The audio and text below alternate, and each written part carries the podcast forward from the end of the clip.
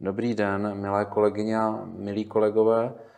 Dnešní webinář chceme věnovat tématu, který je možná pro někoho trošku méně záživný, ale je mimořádně důležitý, obzvláště v dnešní době, kdy online výuka je velmi rozšířená. Když se vydáte na túru do divočiny, tak také musíte dodržovat nějaká pravidla, například nenechávat eh, v táboře jídlo, protože pro něj přijde medvěd.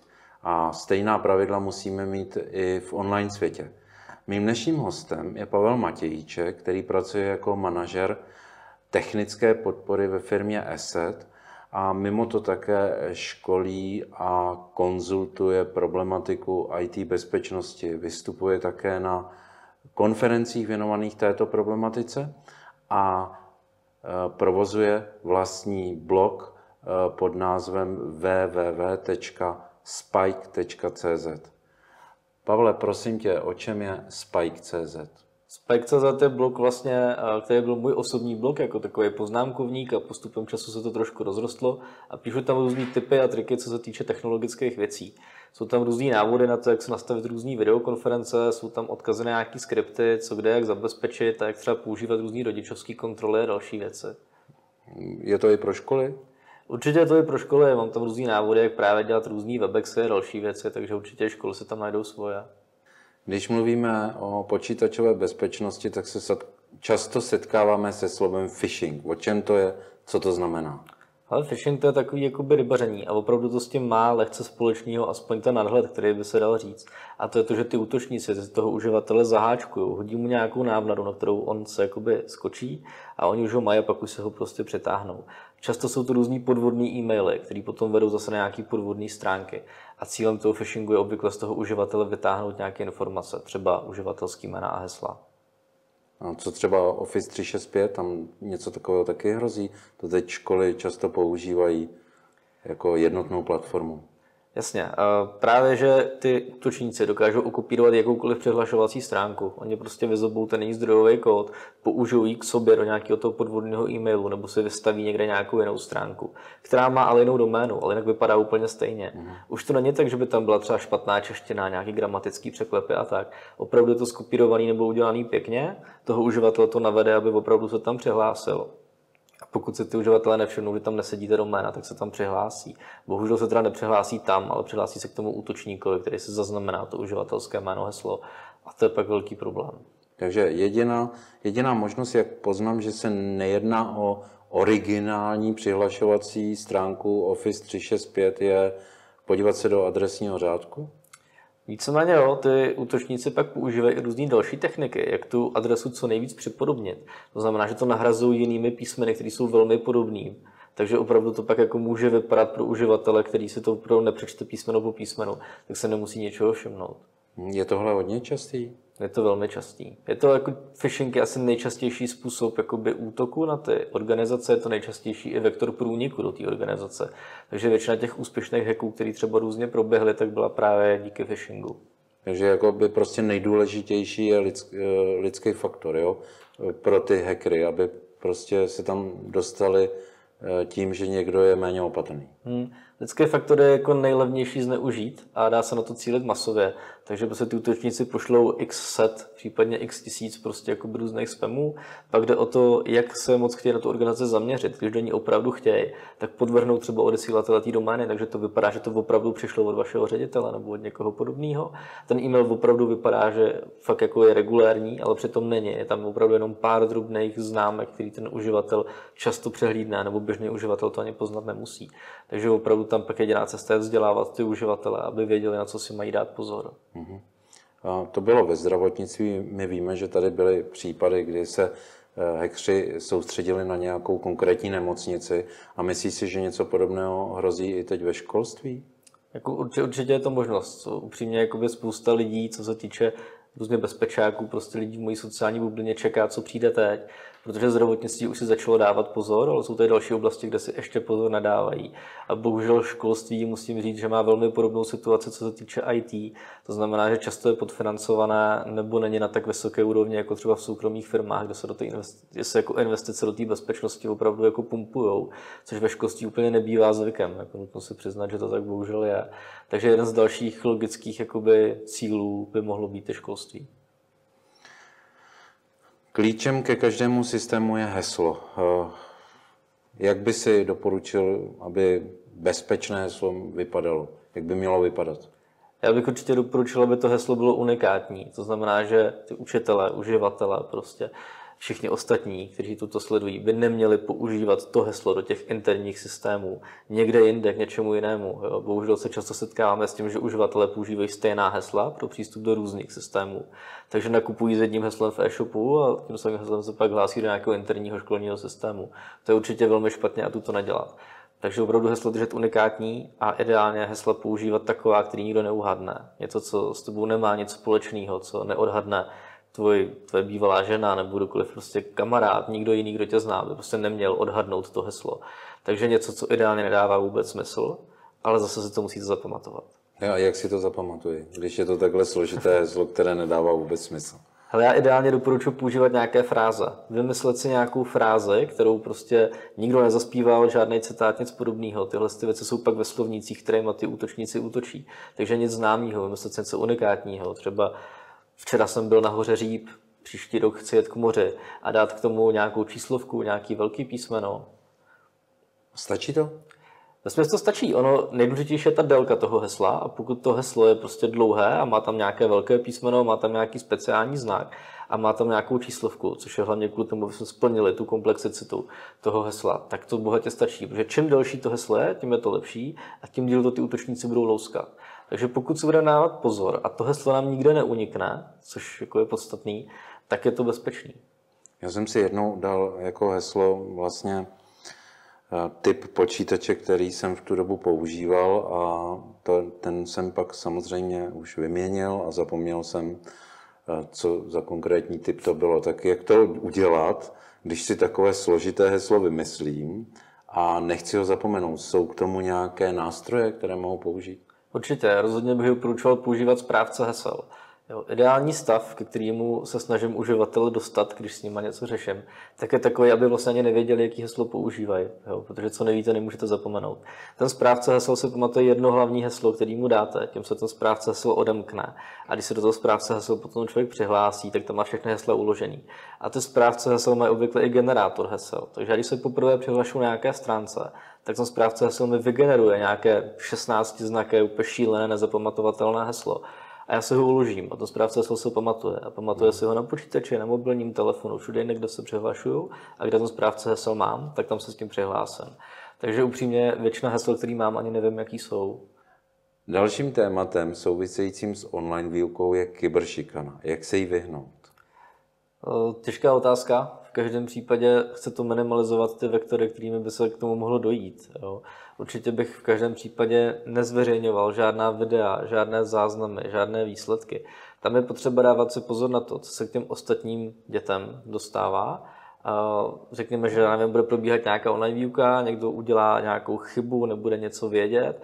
Ten záznam z toho, byť ho třeba nezveřejníte, si někdo může udělat buď screenshot obrazovky nebo nahrávku obrazovky a to se pak může dál šířit.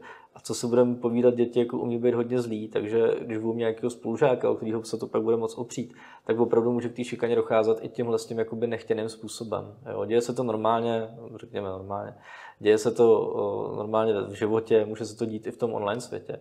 A je potřeba podle mě dávat pozor i na tu zpětnou stránku, která by mohla nastat. A to je pak třeba například šikana učitelů v momentě, kdyby si ty žáci mohli dělat učitele srandu, že neumí používat ty nástroje, že prostě tady udělá něco špatně, jak to dělá, jak to vypadá, teď je to hrozný. Eh, nedej bože, někdo prostě může natáčet věci z domova, prostě řekněme, že nezvolí úplně vhodnou místnost.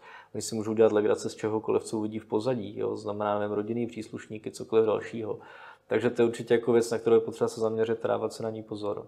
A když jsem učitel a zveřejním nějaký záznam z hodiny na internetu, tak co tam hrozí? Tam hrozí právě porušení nějaké ochrany osobních údajů. Jo. Tohle je věc, která by se měla dopředu vyřešit, probrat to s někým, kdo řeší GDPR ve škole, za jakých podmínek je možný takovýhle dokumenty zveřejňovat, v případě té nahrávky a tak dále. A v každém případě bych byl jako proti tomu, aby se to zveřejňovalo jen tak jako do celého světa. Jo, pokud je třeba potřeba nějakou nahrávku umístit na nějaký videoportál, typicky YouTube nebo něco podobného, minimálně to zaheslovat a mít to přístupné pouze pod heslem a to heslo doručit jenom těm lidem, kteří chce, aby to viděli. A i tak se to samozřejmě, pokud někdo ten e-mail s tím heslem přepošle, může šířit. Ale jako je větší šance, že to neuvidí celý svět, jo, to je určitě jako základ. Nebo pokud používáte Teamsy nebo ty G Suite, tak tam je možnost vlastně vybrat si uživatele s tím účtem a nikdo jiný, kdo ten účet nemá, ten konkrétní specifikovaný uživatel, tak to prostě neuvidí, což je vlastně ideální stav. Prostě uvidí to jenom ti žáci ze třídy nebo, hmm. nebo prostě vedlejších tříd, ale no, nikdo, pozvaní. nikdo mimo, ti pozvaní, ale nikdo mimo školu.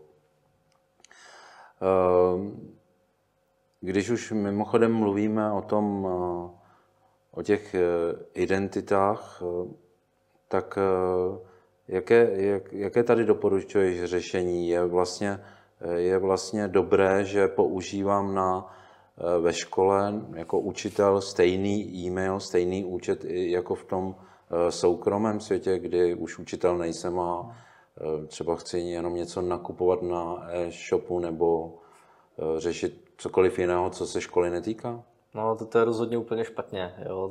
To je vlastně proti všem zásadám i ty ochrany osobních údajů, vlastně i bezpečnosti. Tam ideální by mělo být vlastně oddělit obě dvě ty identity, tu soukromou a tu profesní. Jo.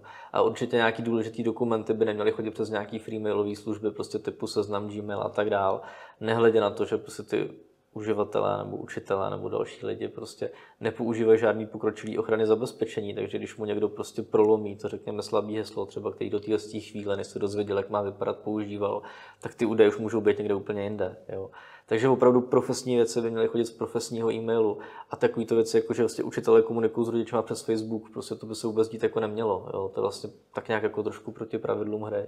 Takže mělo by to fungovat tak, že Ideálně školní e-mail, jasně identifikovatelný, typicky jméno, tečka příjmení, zavináš doména školy, aby ten jako rodič poznal, že to jde ze školního e-mailu, protože zase ty Gmailový je schopný někdo nafejkovat to jméno toho uživatele, by bylo podobný prostě mm. a takhle pak dělat nějaký phishing, takže... Mm. Dobře, takže oddělení identit, no ale jak to udělám, když eh, prostě mám jenom soukromý počítač, nemám, nemám prostě školní počítač eh, a musím k té výuce online z domova teď jako učitel v karanténě použít ten eh, počítač, který mám doma. Tak co tam doporučuješ? No, to je právě nezbytný oddělit ty identity. Ono samozřejmě v ideálním světě by bylo potřeba mít oddělení ty počítače. Jo? Když si představíme takový scénář, že vlastně jakoby doma nemáme ty počítače tak dobře zabezpečený, jako by měly být zabezpečený v práci, protože vlastně v ideálním světě by měl existovat někdo, kdo v té škole řeší bezpečnost, má tam nainstalované nějaký antivirový programy, má tam nastavený nějaký bezpečnostní politiky, co ty uživatelé můžou, nemůžou, jak často si mění hesla, prostě o kolika neplatných pokusech o přehlášení se zamknou účet a tak dále. Tohle se doma obvykle nemáme. Jo? To obvykle řídí nějaký bezpečák v práci a má nad tím přehled jenom na tom pracovním stroji, který podléhá těm pravidlům. Pokud ten učitel pracuje s počítačem, který má doma, tak tam takovéhle věci nemá. A to je vlastně jako z hlediska bezpečnosti úplně špatně. To je věc, která si žije úplně vlastním životem, vy nad tím jako bezpečák nemáte žádnou kontrolu a to je vlastně noční můra administrátora tohle. Mm. Jo, minimálně bezpečáka administrátora. Takže ideální stav by byl takový, že máte prostě zařízení, které je chráněný nějakou jednotnou prostě bezpečnostní politikou a na tom pracujete a děláte na tom jenom ty pracovní věci, jo, na tom pracovním účtu, pracovním e-mailu a tak dále. A soukromý počítač by měl zůstat opravdu jako jenom pro soukromý účely. Dobře, to se nám nepodaří, protože bohužel nežijeme v ideálním světě. Tak jako dobrá rada je prostě oddělit alespoň ty identity. Používat e, pracovní e-mail jenom na pracovní komunikaci a ten soukromý jenom na soukromou komunikaci a mít rozhodně jiná hesla.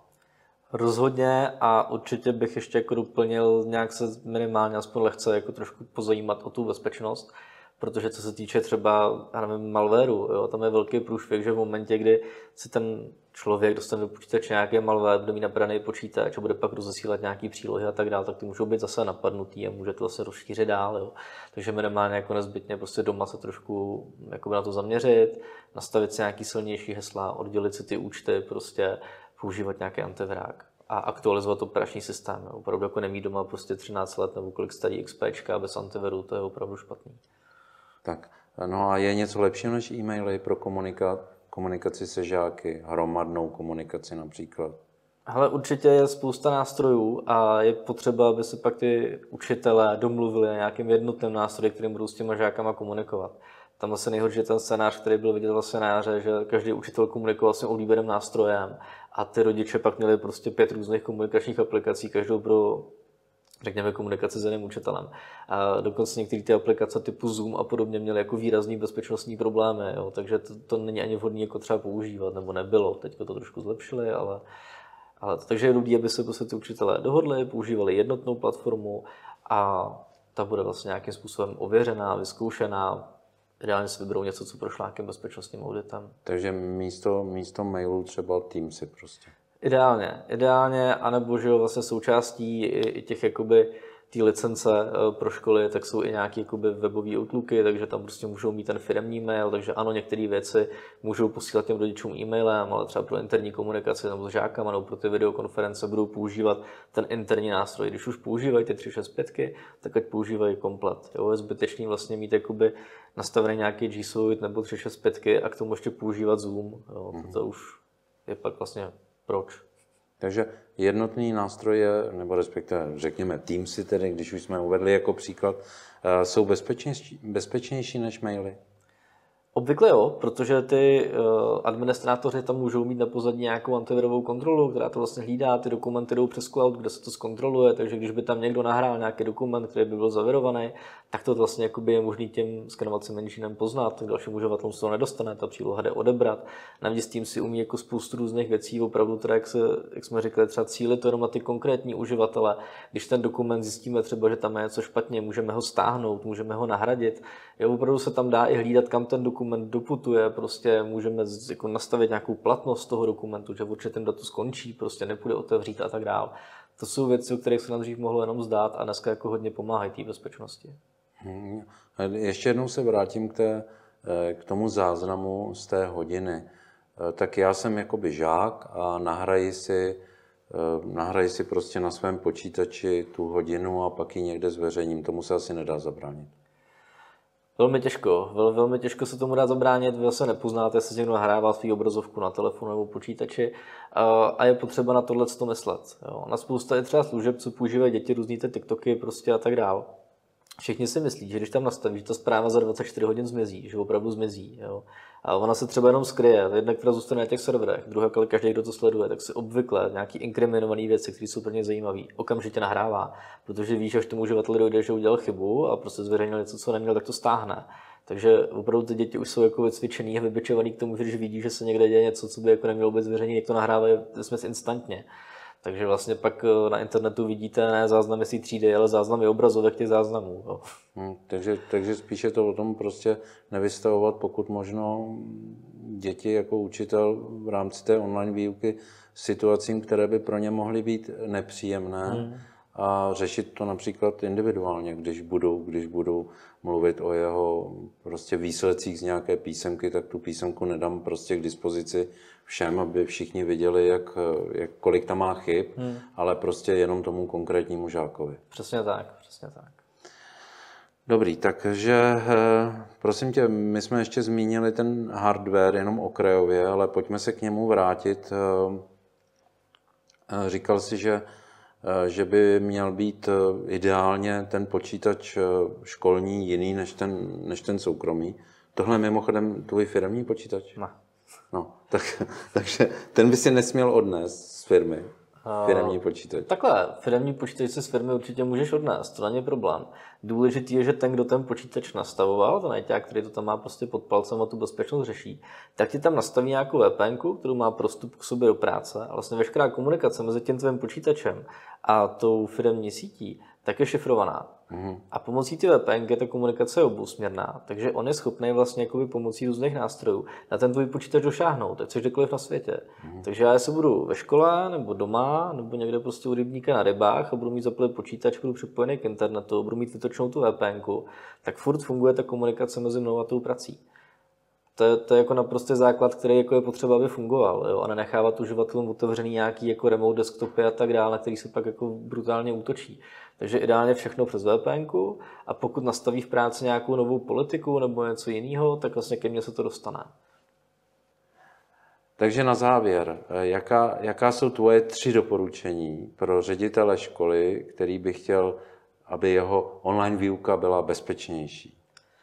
V každém případě se ideálně udělat něco, čemu se říká analýza rizik. Zjistit, jak, jak velký by mohl být průšvih to, kdyby ta škola byla nějakým způsobem hacknutá, napadnutá, nebo kdyby došlo vlastně k narušení té výuky.